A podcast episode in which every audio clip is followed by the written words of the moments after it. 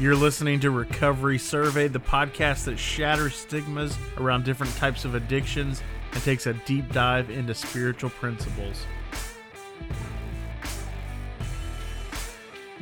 And so as you began to use these substances that in the moment were managing what you didn't understand very well, you were creating a whole nother issue for yourself. My guest today is named Brian Wall. He is a mental health and addiction specialist. Welcome to the show. Hey, thanks for having me, Brett. I appreciate your time, man. Excited to have you on, Brian. Welcome. Yeah. So I feel like I've got a pretty crazy story, and I feel like it's one that can benefit many and something, um, you know, I wanted to share. So I appreciate you reaching out and allowing me to do so. Um, we talked a little bit yesterday about just what to share, and there's so much, and it's so crazy how God makes it, you know, whatever your belief system is. I believe in God, and he does his thing, and he moves in ways that we can't comprehend sometimes, and certainly very difficult to summarize in a in a fifteen minute testimony or whatever, you know, church terms you want to put it in. But um, I, I jotted some notes down that I wanted to share in hopes that that will maybe resonate with someone. So I was originally born and raised in North Carolina uh, in a Christian home, two stable parents. They're still together today, actually, and um, they taught me and my older brother honesty and hard work and love and respect and all those good things about treating people equally. And, you know, it was really interesting because when I was growing up, I can remember uh, one of the odd things about our family was we talked often about uh, sex and other taboo topics within boundaries, of course, um, during dinner. And it was not unheard of for Um, us to do that, even with with guests, you know, like my friends and stuff over certain guests. Obviously, we knew like, well, we probably shouldn't talk about it in front of my dad's boss, right? So some of that we didn't do, but it was kind of a, a an interesting uh, characteristic of my family system, and one that I embraced and really thought was cool. Um, we've always been really open uh, with each other and valued transparency. And as we talked yesterday, I was thinking back on how my family system and upbringing relates to uh, my addiction, you know, in recovery now, obviously, but how it began and what fueled it and all those sort of things. And I know that addiction is oftentimes fueled by unresolved trauma. So um, I was thinking back and remember almost losing my brother, my older brother, actually, to a bad car accident when I was about ten years old. And he was crossing a, a busy street one summer afternoon and was hit by a car, uh, driven actually by an older man returning from a funeral, oddly enough. Um, and his recovery lasted for months, and in the hospital and at home, us taking care of him. And it included me staying with a close neighbor for about a week. And I remember feeling just lost as I could be and floating through days, but yet trusting that my parents did this for a reason. And there was, um, this was going somewhere, even though I didn't have all the pieces, and I'd only be able to, to speak with them for uh, periodic updates during the evenings and throughout the time that I was with the neighbors. And it was definitely a near-death experience for my brother.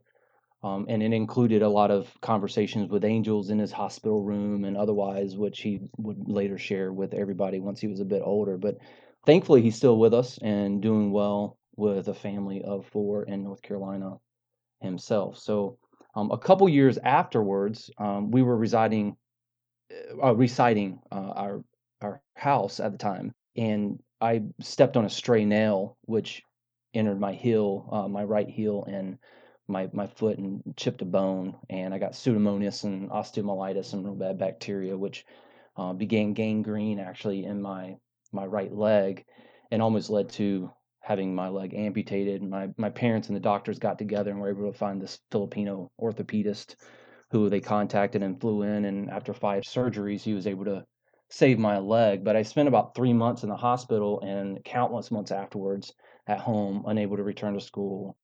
But it actually ended up being recognized as who's who among middle school students that year, which I had never even heard of, and thought that was the coolest thing ever to go through all those struggles.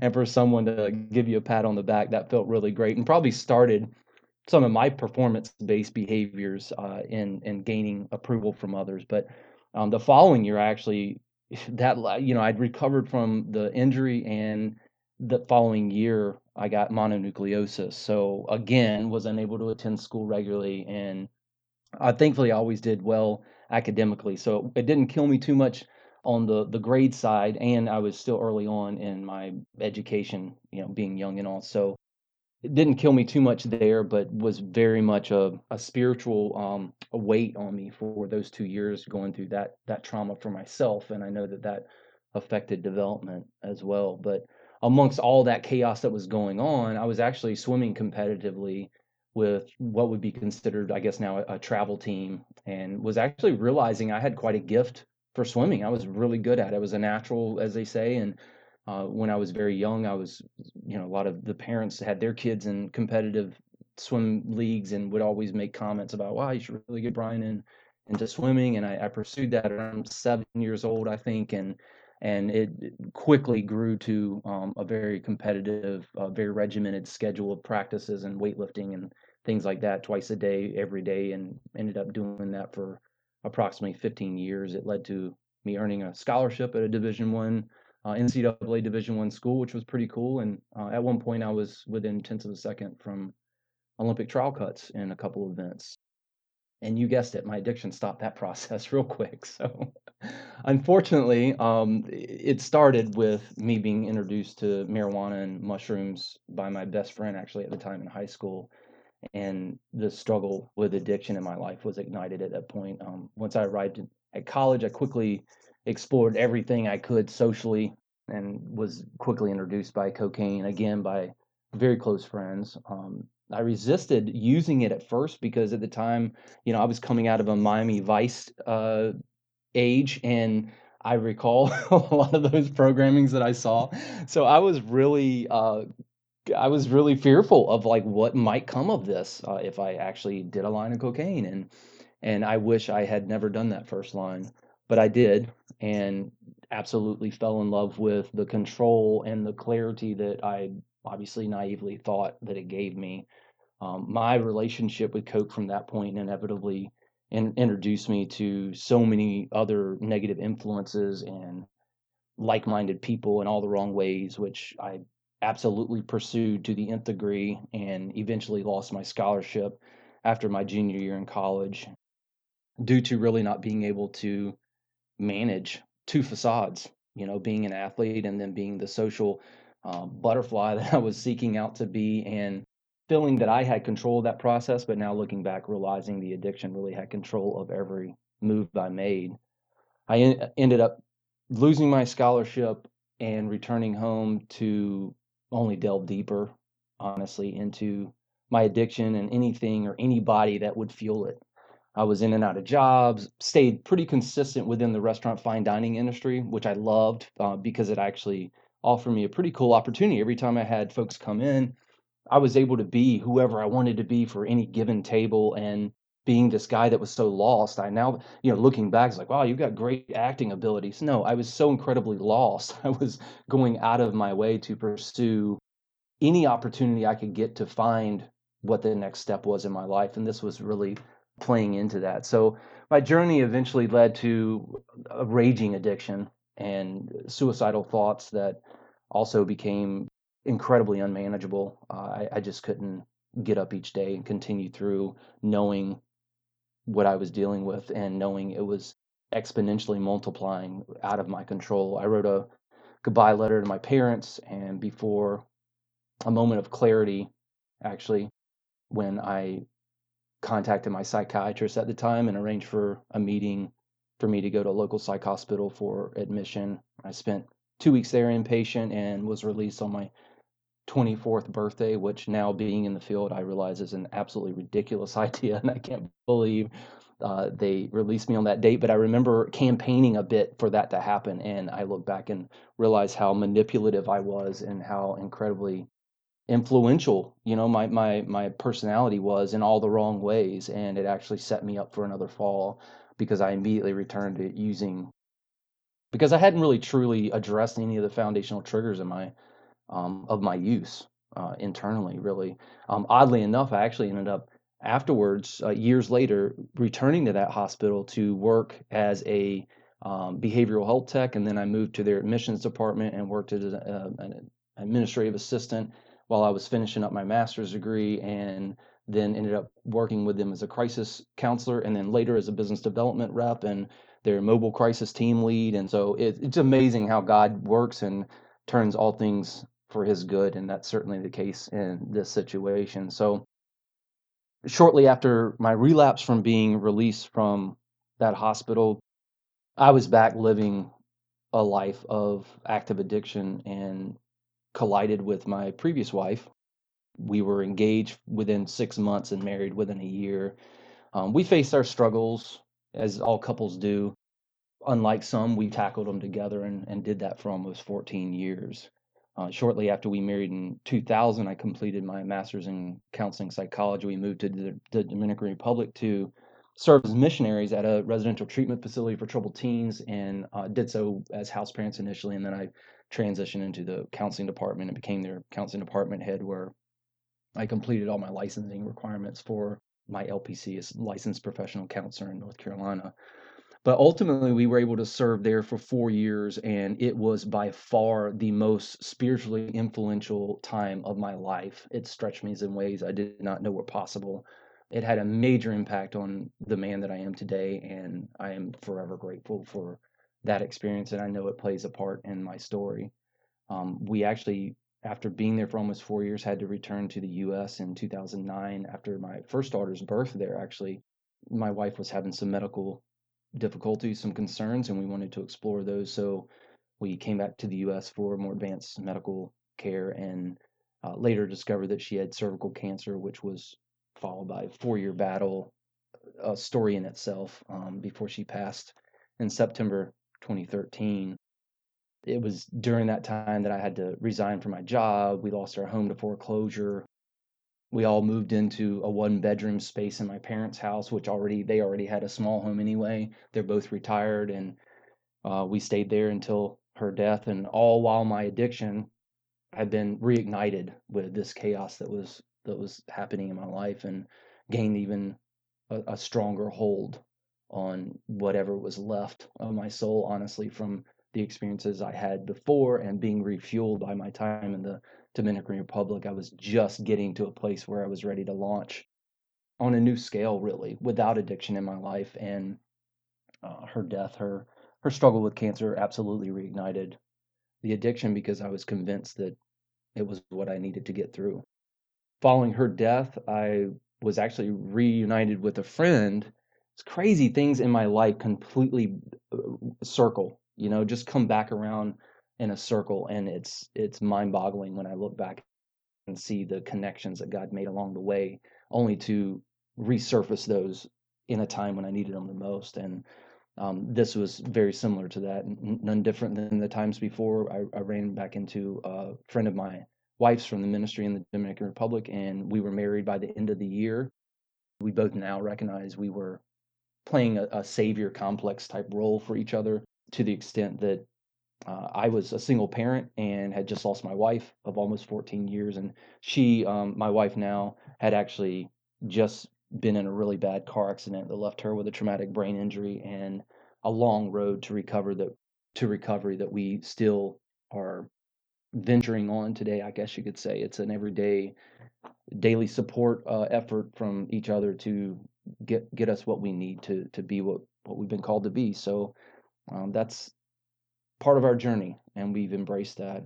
Despite all of the naysayers, after my wife's death, did the unknown to get married so quickly and in a situation that I just described, that seemed to introduce chaos into chaos, and um, even to exacerbate all that, we ended up moving to Central America uh, within six months or so, if I remember correctly.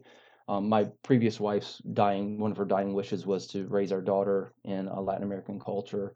And we really embraced that in the Dominican Republic. So I made an effort to do that. We were in areas of Panama and Costa Rica for almost a year until we came back to the States uh, due to just not being able to establish a reliable income stream. To be honest, it was a tourist area and really difficult to establish a, a normal professional uh, life income, that sort of thing that, that we would know here in the U S. So we eventually came back to the U S, moved to Michigan in about twenty fifteen, to use a, a much larger support system that was my wife's family. She's one of six siblings. So it was very um, inviting for us at the time. We needed that support, and we're still in Michigan today.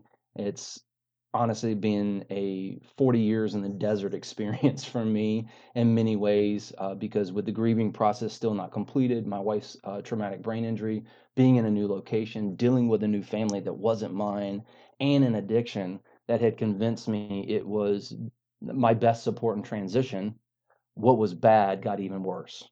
I had landed this great job. Um, there were there were times from the point we got to Michigan to landing this great job that we were just struggling with our own. She, she's uh, got a history of addiction too, and so she's in recovery as well. We've embraced that together, but we were really struggling a lot with just maintaining what it is to be a parent, what it is to be an individual, what it is to be in love, and what it is to try to establish life around all that, and cleaning up from the past what we brought into the marriage. And it was beyond chaotic, and we both were leaning on all the wrong supports, even amidst having such incredible supports here in Michigan. So I had landed this great job with a, a large local nonprofit uh, as their clinical supervisor, and absolutely loved the job, the people, the population I served. It was a perfect fit for me. The last I had, I had really felt that was in the Dominican Republic, so I was really excited. Unfortunately, my addiction was still in full force in that transition, because that was always my crutch, and it continued to be. And it was gaining ground, honestly, to overcome what was left with my soul. Thankfully, my supervisor smelled alcohol on my breath one morning and confronted me, which led to my involvement in addiction treatment program for professionals here in Michigan. And I've been participating in that in almost three years now, and it's absolutely changed my life. Was the biggest pain in my rump early on. Very intense programs, so many requirements to to complete the program, and uh, but I embraced all those and and have found them to be life altering. It has absolutely changed my life, my marriage, my relationship with my girls, and reignited a passion to serve others that has led to my engagement on LinkedIn and launching a, a trilogy series of sharing uh, information about mental health and addiction and wellness to bring awareness to those that aren't familiar with the needs in, in the field. So our addiction together separately is one thing, but being a couple, I think it's important to consider what you bring to the table together, and our addictions literally almost killed us. Our marriage and anything left of our future was all but gone. Thankfully, with the help of family, trusted friends, and some really great counselors, we were able to mend our differences and uh, salvage what was left and create an incredible bond we have today with each other and our kids beyond what I ever thought was possible. And now, just opportunity that has introduced itself to me since not using that crutch that I always used has absolutely blown my mind, Brett. It like it it knocks on my door at night. It falls at my feet. It calls me on the phone. Like, opportunity just continues to explode, and I'm doing my best to embrace it. One of the opportunities we have um, coming up is we're going to be moving to Florida, an area down there. A lot of her siblings, like I said, they're a huge support, and, and most of her siblings live in this area of Florida, so in South Florida. So we're going to be moving to Florida in uh, early summer next year to really be closer to those that are our strongest supports. And uh, I've already gone through the process of completing my licensing in uh, Florida as a licensed mental health counselor, also licensed here in Michigan, as I mentioned, and then also completed my certification as an advanced alcohol and drug counselor. Through the process of of weeding out my own addiction issues, and it has been phenomenal. The the support that we've received in Florida thus far, just reaching out to folks and planning, and the future is bright. I, I'm so excited. You're going to get me ramped up on a whole nother story of where Florida is going to take us, because I have a vision, and I have a passion, and I have absolute belief and confidence that God's going to bring that to pass. So we're really excited. That's really amazing, man. There's so many details as well, you know. It's any given day. There's seven days in a week. So you look at, you know, fourteen years. Well, gosh, at this point, twenty years. That's a lot of hours to get through when you're in your, your toughest of times. And there's a lot of people, even now, man, just you know, I talk about, oh, the last ten years. It's like, man, I'm just trying to get through today, Brian. And I believe it. And it's real. So I'm I'm curious, since you're a professional, how do you see the correlation between mental health and substance abuse disorder? I think they are intimately involved with each other and dance in the same room and have meals together on a regular basis, honestly. Uh, it's very common for folks to be dually diagnosed. Oftentimes when there's addiction, you'll be admitted to a hospital for addiction treatment. That very often returns a dual diagnosis of, you know, something like a, a mood disorder or depression or something uh, of the like, because it's the the addiction is what was introduced to you to manage what you didn't understand. And so as you began to use these substances that in the moment were managing what you didn't understand very well, you were creating a whole nother issue for yourself. So, uh, and that's exactly what I did. I had a lot of mood disorder type things going on when I was younger as well, was diagnosed with bipolar, and now I realize that it was all substance induced, and I'm not on any medication anymore, but was from the time I was fifteen till I was forty-two, forty-five now. So going through this process with the um, addiction treatment program uh, prof- for professionals here in Michigan, it's helped me realize a lot of that. But that's really kind of the the the treatment model. You know, you have folks come into these programs, and oftentimes they are so discombobulated with with addiction and all that is, trying to sort through their own lives, that it's really difficult to find a baseline and understand exactly what are the issues here. And that oftentimes does translate to, wow, we don't know if it's addiction and we don't know if it's a mood disorder. So you have a dual diagnosis, and that's exactly what landed um, on my file until I was forty-two and was able to realize that without substances in my life, all the other issues sort themselves out. So do you think that we need to revamp the system of how we diagnose people, or what do you think the answer is for that? Absolutely. You know, in the field of mental health and addiction, it is the only medical-oriented field that does not look inside the body before diagnosing. We accept what the patient reports. And if a patient is in a moment of crisis, in a moment of conflict, in a moment of uh, disorientation or, or um, addiction or whatever the case may be, their report is only true to them in that moment. You, re, you you do another uh, interview or an assessment within weeks, and you very possibly may receive a completely different report, or altered in some ways that would overall change the diagnosis. So it's very difficult in our field to diagnose solely off of report from the client, although there are assessment tools and screening tools and things like that, but that still is leading back to what the client is reporting, because we're conducting an interview with these tools and assessments that we have, but we're still going off the information they're they're giving us. And I'm a big supporter of uh, Doctor Daniel Amen with Amen Clinics.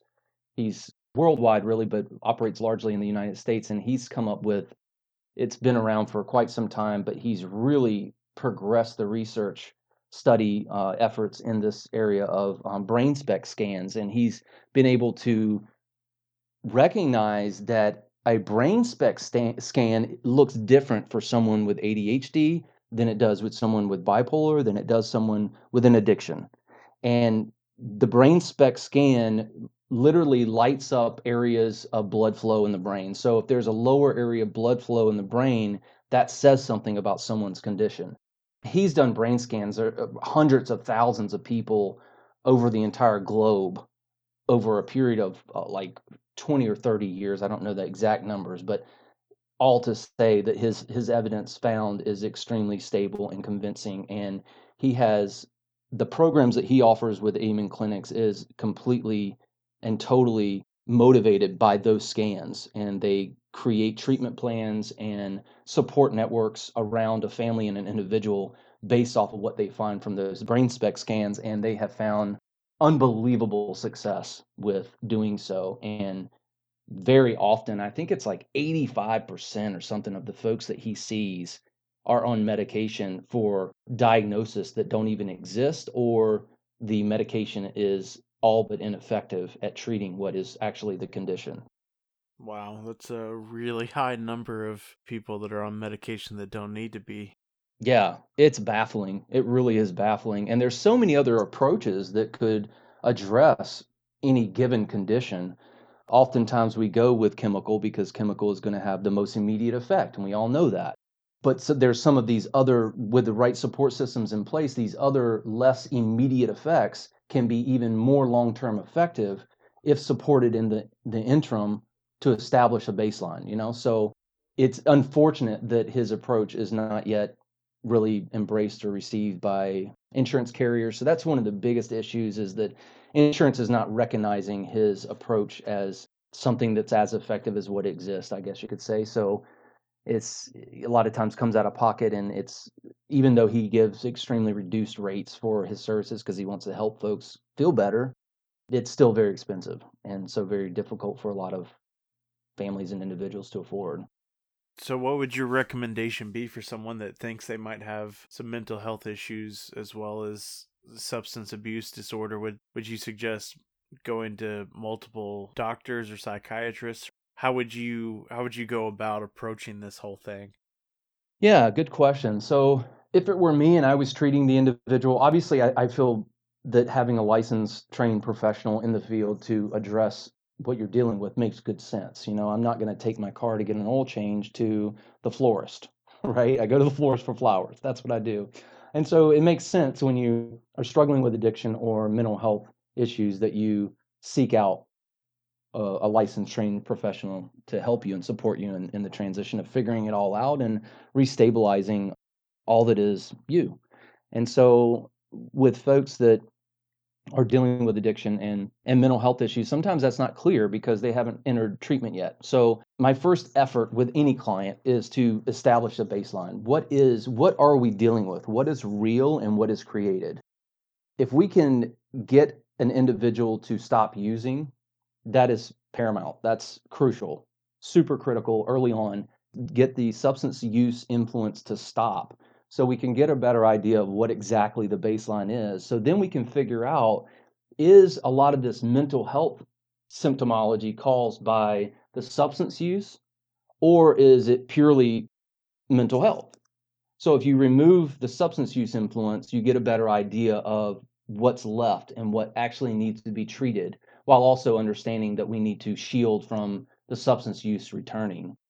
Sometimes, you know, like in my case, a lot of the mood disorder type symptoms that I was experiencing early on in my life were all triggered, uh, substance induced. So once I removed, gosh, forever later, that's a tough one for me to swallow, but forever later, you know, at forty-two, I finally realized that removing those substances from my life caused all the, the mood disorder and the mental health symptomology to disappear. Stability reintroduced itself to my life once I just cleared out the, the influence of the addiction that had been there for so long. On the patient's end, what would you suggest they do? I mean, obviously you said to try to remove the substances to help create a baseline. Is there anything else you can suggest? Diet, exercise, anything along those lines?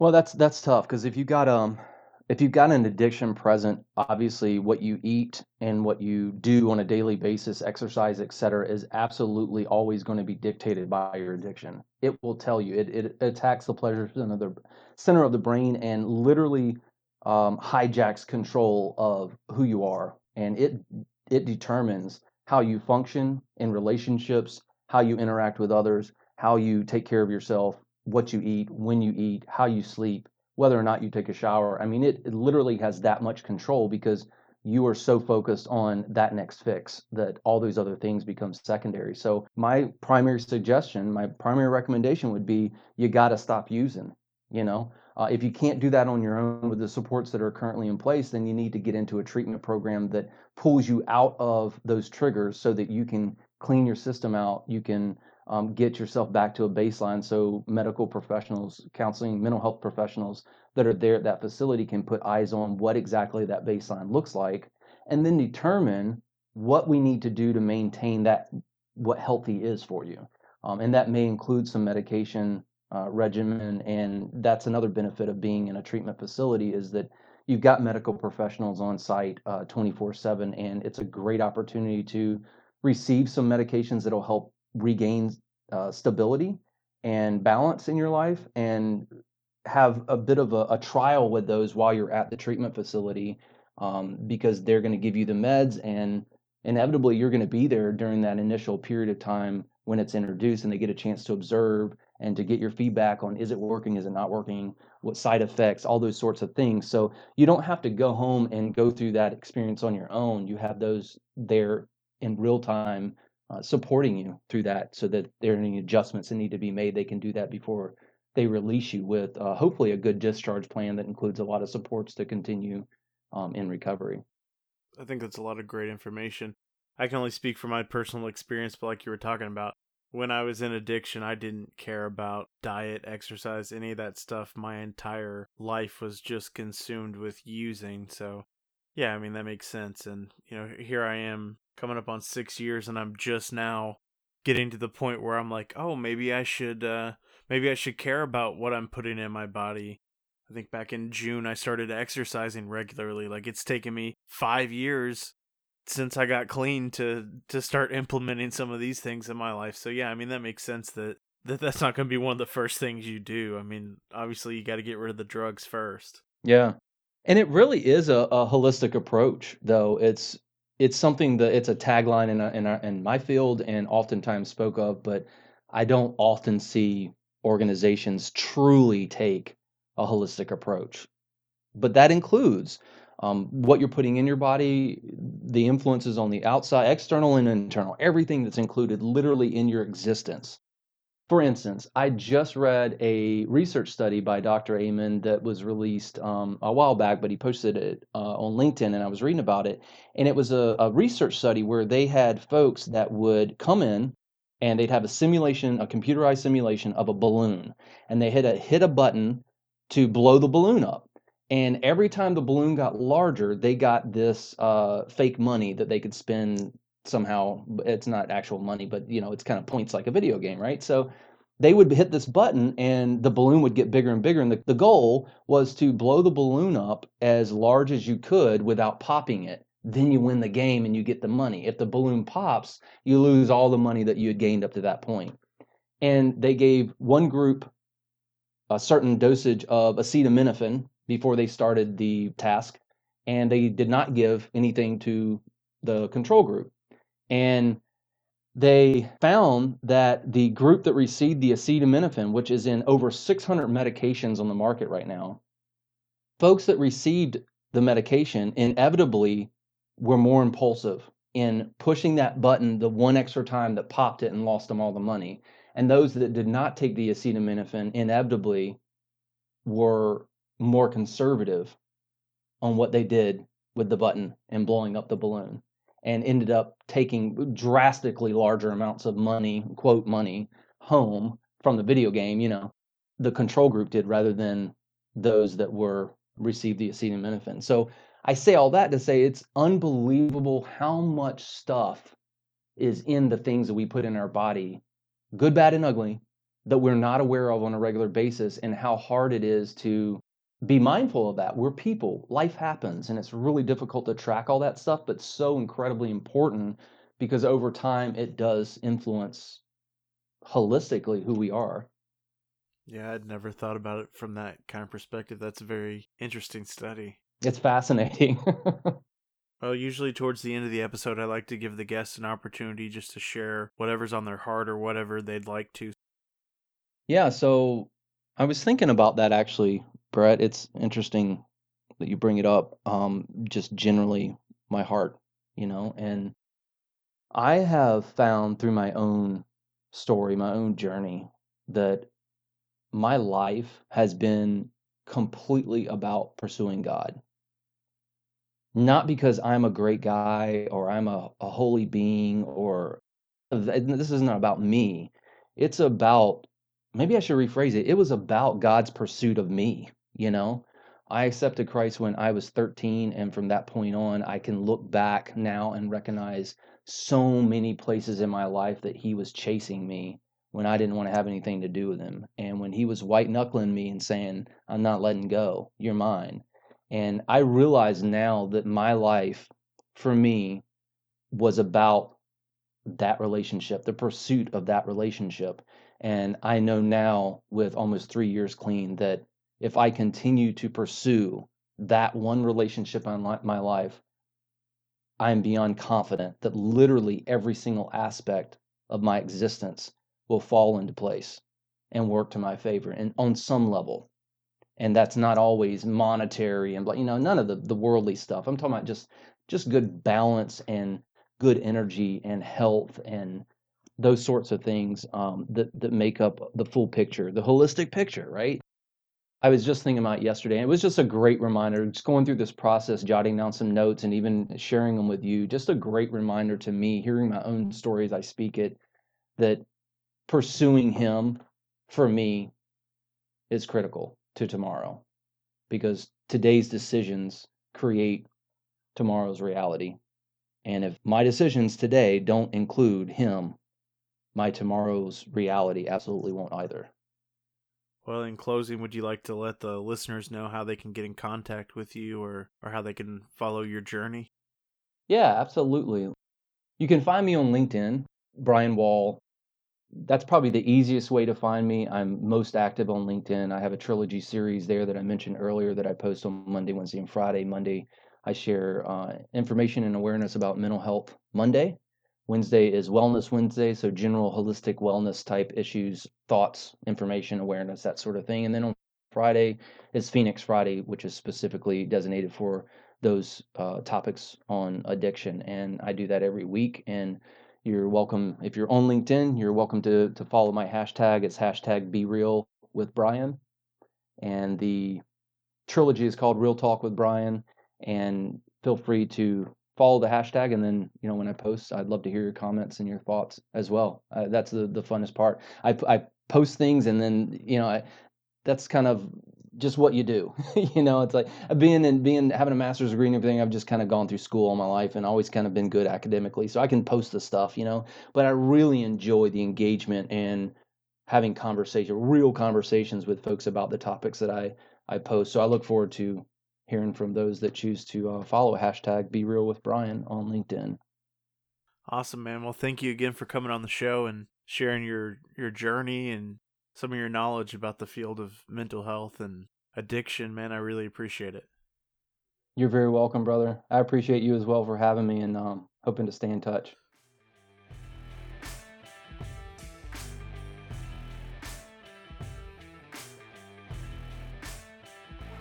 Brian, thank you so much for coming on the show today and being so honest and vulnerable and sharing your story with us.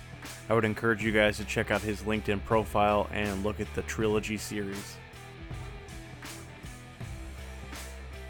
You've been listening to Recovery Survey. If you got anything out of today's episode, I'd ask you to please leave us a five-star review and share this episode with a friend.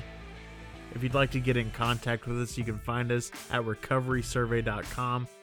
You can listen to all of our episodes on the website, as well as connect with us on social media, where you can get previews for upcoming episodes.